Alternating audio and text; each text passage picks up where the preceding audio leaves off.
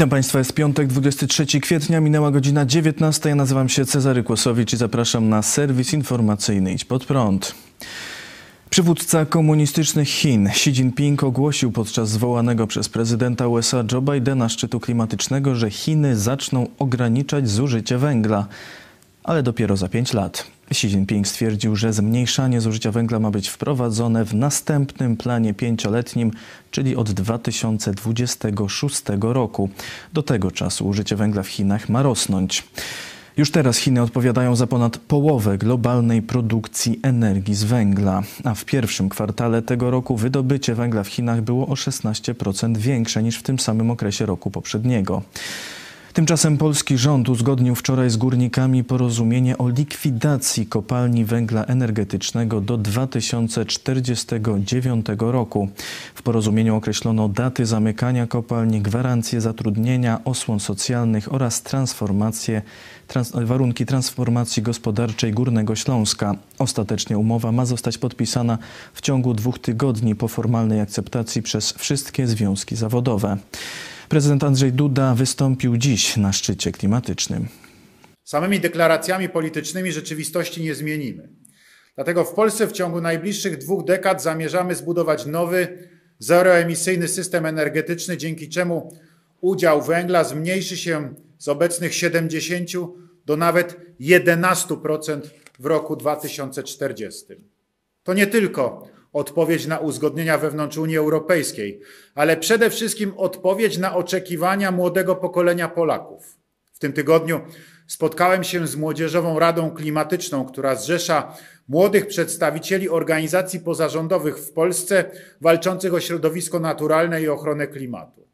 Oczekują oni realizacji ambitnych celów klimatycznych, a jednocześnie mają pełną świadomość, jak bardzo trudna jest ta droga. Może właśnie z tym większą satysfakcją chciałbym Państwu zakomunikować, że wczoraj doszło w Polsce, w naszym kraju do zawarcia porozumienia po długim dialogu społecznym pomiędzy społecznością górników a przedstawicielami polskiego rządu dotyczącymi wyłączenia węgla z produkcji energii elektrycznej do 2049 roku. Dlatego Polska będzie budować zrównoważony i niskoemisyjny miks energetyczny w oparciu o energetykę jądrową oraz odnawialną. Janusz Olszowski, prezes Górniczej Izby Przemysłowo-Handlowej, uważa, że działania Unii Europejskiej na rzecz zmniejszania zużycia węgla mają znikome znaczenie wobec rosnącego wykorzystania węgla w innych częściach świata te działania Unii w porównaniu y, z globalną energetyką i z tym, co się dzieje na świecie, nie mają żadnego znaczenia w skali globalnej. Energetyka światowa jest oparta o węgiel i, i są państwa takie jak y, Chiny, Indie, Indonezja, kraje Azji Południowo-Wschodniej, które nie odstąpią od y, tego najtańszego, najbardziej bezpiecznego nośnika energii, jakim jest węgiel na świecie, czyli praktycznie świat poza Unią Europejską. Y, będzie nadal opierał swoje systemy energetyczne o to y, paliwo. Dobrym przykładem tego może być polityka Chin, które w ubiegłym roku wydobyły ponad 3,8 miliardów ton węgla. Przypomnę, że w Unii Europejskiej około 60 milionów wydobywamy, w tym w Polsce 50. Proszę sobie wyobrazić, jaka jaka to jest y, dysproporcja. Węgiel przez, myślę, że przez najbliższe dekady nadal będzie tym podstawowym nośnikiem energii na świecie. Chociażby również i z tego powodu, że kraje nawet i takie bogate jak Chiny nie stać na y, wprowadzenie e, polityki zeroemisyjnej w 2050 roku, bo jak oszacowali, trzeba by zainwestować około 20 bilionów dolarów i równocześnie utracić e, dużą część bezpieczeństwa energetycznego, o którym to bezpieczeństwie w Unii Europejskiej zupełnie żeśmy zapomnieli. 539 zgonów i ponad 10 800 zakażeń koronawirusem z komunistycznych Chin. Takie dane podało dziś Ministerstwo Zdrowia. Łącznie z powodu wirusa w Polsce zmarło już 64 700 osób. Liczba osób zakażonych wymagających hospitalizacji spadła od wczoraj o prawie 1000 do 28 900. W użyciu przy leczeniu osób zakażonych są obecnie 3223 respiratory. Już 7 milionów 300 tysięcy osób otrzymało w Polsce szczepionkę przeciw koronawirusowi. Dwie dawki otrzymało blisko 2,5 miliona. Wczoraj padł dzienny rekord wykonanych szczepień. Wyniósł on 296 tysięcy. Wybory prezydenckie w Rzeszowie mogą zostać przesunięte. Główny inspektor sanitarny rekomenduje przeprowadzenie ich w czerwcu. W komunikacie Sanepidu czytamy: Pomimo tendencji schyłkowej trzeciej fali zachorowań na SARS-CoV-2 oraz prognozy poprawy sytuacji w najbliższych tygodniach, ciągle należy brać pod uwagę dynamicznie zmieniającą się sytuację i ryzyko wzrostu zachorowań, w szczególności pod kątem pojawiania się nowych wariantów koronawirusa. W opinii głównego inspektora sanitarnego przedterminowe wybory samorządowe należy przełożyć z powodu wciąż nieustabilizowanej sytuacji epidemicznej. Zalecanym rozwiązaniem jest przełożenie wszelkich przedsięwzięć wyborczych na drugą dekadę czerwca 2021 roku.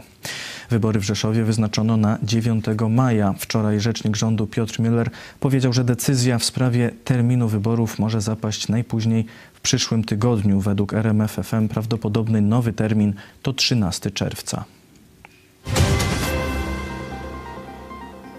Zgodnie z wcześniejszymi zapowiedziami rosyjskie władze uznały pięciu polskich dyplomatów za personę non grata i nakazały im opuszczenie Rosji do 15 maja. MSZ Rosji przekazało dziś ambasadorowi Polski w Moskwie Krzysztofowi Krajewskiemu protest wobec wcześniejszego wydalenia z Polski trzech rosyjskich dyplomatów. Rosja uważa, że decyzja Polski została podjęta pod absurdalnym pretekstem wyrażenia solidarności ze Stanami Zjednoczonymi. Polski MSZ oświadczył dziś. Decyzja strony rosyjskiej stanowi kolejny przykład agresywnej polityki i jest świadomym gestem obliczonym na zaognienie stosunków z sąsiadami i całą społecznością międzynarodową. Rzeczpospolita Polska opowiada się konsekwentnie za dialogiem i deeskalacją. W obecnej sytuacji zastrzegamy sobie prawo do adekwatnej reakcji na decyzję MSZ Rosji. Litwa, Łotwa i Estonia solidaryzują się z Czechami i wydalają rosyjskich dyplomatów. Ministerstwa Spraw Zagranicznych trzech państw nadbałtyckich ogłosiły wydalenie w sumie czterech dyplomatów rosyjskich. Litewski minister Gabrielius Landsbergis stwierdził, że wydalone osoby używały przykrywki dyplomatycznej do szpiegowania. MSZ Estonii stwierdziło, że wydalenie rosyjskiego dyplomaty jest związane z wybuchem w 2014 roku w Czechach, który narusza prawo międzynarodowe, podważa europejskie bezpieczeństwo i stabilność. Łotewski minister Edgar Srinkiewicz powiedział, że jego kraj nie będzie tolerował działań wywrotowych na swojej ziemi ani na ziemi swoich partnerów i sojuszników. Aleksiej Nawalny kończy głodówkę. Zamknięty w więzieniu rosyjski opozycjonista poinformował, że przerywa głodówkę, którą prowadził od 31 marca. Strajkiem głodowym chciał wymóc na rosyjskich władzach dopuszczenie do niego lekarzy. W wiadomości opublikowanej na Instagramie stwierdził, że dzięki poparciu dobrych ludzi w kraju i na całym świecie osiągnięty został duży postęp. Jeszcze dwa miesiące temu Nawalnemu nie chciano udzielać pomocy lekarskiej i nie dawano leków. Teraz dwa razy zbadało mnie konsylium lekarzy cywilnych, to jest nie lekarzy więziennych. Mam robione badania i analizy i otrzymuję wyniki i diagnozy, poinformował Nawalny. Lekarze, do których mam pełne zaufanie, ogłosili wczoraj, że udało się nam osiągnąć wystarczająco, abym zakończył głodówkę. Napisał Nawalny. Dodał, że lekarze ostrzegali, że przy kontynuacji głodówki mogą niedługo nie mieć kogo leczyć. Jeszcze jednym argumentem, który stał się dla mnie może ważniejszy, było to, że na znak solidarności ze mną rozpoczęło głodówkę kilka innych osób, stwierdził Nawalny, dodając, że na wieść o takich gestach solidarności rozpłakał się. Opozycjonista rozpoczyna wyjście z głodówki, która ma potrwać ponad trzy tygodnie. Podkreślił, że nadal żąda, by dopuszczono do niego lekarza, bo traci czucie w niektórych miejscach kończyn i chce poznać diagnozę i sposób leczenia. Już 3 miliony 90 tysięcy osób zmarło na całym świecie z powodu zakażenia chińskim koronawirusem. Tylko wczoraj zmarło ponad 14 tysięcy osób. Rząd niemiecki ogłosił wprowadzenie nowej ustawy o ochronie przed zakażeniami. Nowe prawo zakłada wprowadzenie obostrzeń epidemicznych przez władze federalne, a nie jak to było do tej pory rządy krajów związkowych. Restrykcje wprowadzane będą w miastach i powiatach, w których poziom nowych zakażeń będzie wyższy niż 100 na 100 tysięcy mieszkańców przez trzy kolejne dni. Ustawa ma wejść w życie w przyszłym tygodniu. Niemiecki minister zdrowia Jens Spahn zapowiedział umożliwienie szczepień przeciw koronawirusowi wszystkim chętnym obywatelom. Dodał, że będzie to możliwe prawdopodobnie w czerwcu. Zaznaczył jednak, że obecna sytuacja pandemiczna w Niemczech nadal jest trudna, dlatego od jutra w całym kraju obowiązywać będzie godzina policyjna. To jest ciężkie dla każdego z nas, ale jest to konieczne w okresie przejściowym, powiedział niemiecki minister. Premier Saksonii Michel Kretschmer podczas wizyty w Moskwie ogłosił, że Niemcy planują zakupić 30 milionów dawek rosyjskiej szczepionki przeciw koronawirusowi Sputnik V. Szczepionki mają zostać zakupione w trzech transzach w czerwcu, lipcu i sierpniu. Zaznaczył, że warunkiem wstępnym jest zgoda Europejskiej Agencji Leków. Władze Czech ogłosiły luzowanie obostrzeń epidemicznych. W poniedziałek otwarte zostaną galerie plenerowe. 3 maja do normalnego funkcjonowania powróci większość sklepów i usług. Jak stwierdził rząd, restrykcje luzowane będą przy jednoczesnym monitorowaniu sytuacji epidemicznej. Jeśli utrzyma się na dobrym poziomie do 26 kwietnia, to 3 maja otwarte zostaną także sanatoria, ale tylko dla osób, które wymagają opieki po przebytym zakażeniu koronawirusem. 26 kwietnia tak powróci w Czechach także nauka stacjonarna w szkołach średnich. Luzowanie obostrzeń epidemicznych ogłosiły także Węgry. Od przyszłego tygodnia otwarte zostaną teatry, hotele i siłownie. Wstęp do nich jednak będą miały tylko osoby zaszczepione i ozdrowieńcy. Premier Węgier Viktor Orban powiedział: Po zaszczepieniu 4 milionów, co moim zdaniem nastąpi w środę, czwartek, w przyszłym tygodniu otworzymy szeroki wachlarz usług dla osób, które mają zaświadczenie o ochronie. Osoby zaszczepione i te, które przebyły zakażenie, będą mogły także korzystać z hoteli, restauracji oraz kawiarni.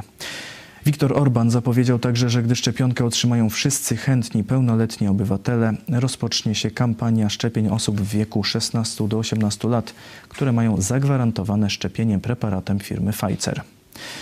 Premier Francji ogłosił, że jego państwo już przeszło szczyt trzeciej fali epidemii koronawirusa. Podczas konferencji prasowej poświęconej luzowaniu obostrzeń szef francuskiego rządu Jean Castex zapowiedział, że w połowie maja nastąpi całkowity powrót do nauki stacjonarnej w szkołach oraz otwarcie miejsc użyteczności publicznej. Francuski premier zapowiedział jednocześnie, że już w poniedziałek do szkół powrócą uczniowie najmłodszych klas oraz przedszkolaki. Minister nauki Korei Południowej zapowiedział, że jego kraj może opracować własną szczepionkę przeciw COVID-19 do końca tego roku. Możliwość stworzenia własnej szczepionki przeciw nowemu koronawirusowi w tym roku jest nadal wysoka, powiedział koreański minister na posiedzeniu parlamentu Minister Nauki i Technologii Informacyjno-Komunikacyjnych. Już na początku tego roku Chue Ki-yong powiedział, że opracowanie technologii produkcji rodzimych szczepionek jest potrzebne, aby państwo mogło szybko zareagować na nowe warianty i zmniejszyć zależność od szczepionek zagranicznych. To wszystko w tym wydaniu serwisu. Dziękuję Państwu za uwagę. Kolejny serwis poniedziałek o 19, a teraz jeszcze wiadomości sportowe przedstawi Maciej Stadnicki. We wtorek siatkarki Chemika Police postawiły kropkę nad i i zwyciężyły w czwartym meczu finałowym Tauron Ligi z dewelopresem Rzeszów 3 do 1. Tym samym dziewiąty raz w historii zdobyły tytuł Mistrzyń Polski. W przeciwieństwie do poprzednich trzech spotkań mecz nie zakończył się tiebreakiem, jednak w emocji w nim nie brakowało. W trzech pierwszych odsłonach pojedynku walka była bardzo wyrównana. Dopiero w czwartym secie siatkarki z Podkarpacia zostały zdecydowanie zdominowane przez zawodniczki z Polic i przegrały go do 15. To nie koniec emocji w Tauron Lidze. W sobotę zostanie rozegrany piąty, decydujący mecz o brązowy medal Mistrzostw Polski pomiędzy Radomka Radom a ŁKS-em Łódź. W środę w meczu decydującym o brązowym medalu w Plus Lidze siatkarze Werwy Warszawa pokonali Skrę Bełchatów 3 do 0. Tym samym siatkarze ze stolicy Polski wywalczyli awans do Ligi Mistrzów, w której zagrają już trzeci rok z rzędu. Najlepszym zawodnikiem spotkania uznano przyjmującego werwy Warszawa Bartosza Kwolka, który w meczu zdobył 18 punktów. Z wielkiej chmury mały deszcz. Tak w skrócie można określić zamieszanie związane z chwilowym powstaniem nowej inicjatywy piłkarskiej w Europie. Na początku tygodnia 12 czołowych klubów Starego Kontynentu ogłosiło powstanie nowych rozgrywek o nazwie Superliga. W nowej inicjatywie docelowo udział miało wziąć 15 klubów założycieli oraz 5 dodatkowych ekip, które miały dostać zaproszenie do rozgrywek ze względu na osiągane dobre wyniki. W Superlidze początkowo miały uczestniczyć m.in. Real Madryt, FC Barcelona, Manchester United, Manchester City czy Juventus Turyn. Nowy projekt nie spodobał się Europejskiej Federacji Piłkarskiej UEFA oraz innym federacjom. Negatywnie o projekcie wypowiadali się również kibice, także drużyn zgłoszonych do Superligi. UEFA zagroziła klubom uczestniczącym w nowym projekcie wykluczeniem z wszystkich innych rozgrywek europejskich. Ponadto piłkarze z drużyn uczestniczących w nowych rozgrywkach mieliby nie zostać dopuszczeni do gry w piłkarskich mistrzostwach Europy oraz mistrzostwach świata. Impas trwał krótko. Najpierw z Superligi wycofały się kluby angielskie, potem włoskie, co doprowadziło do upadku całego projektu.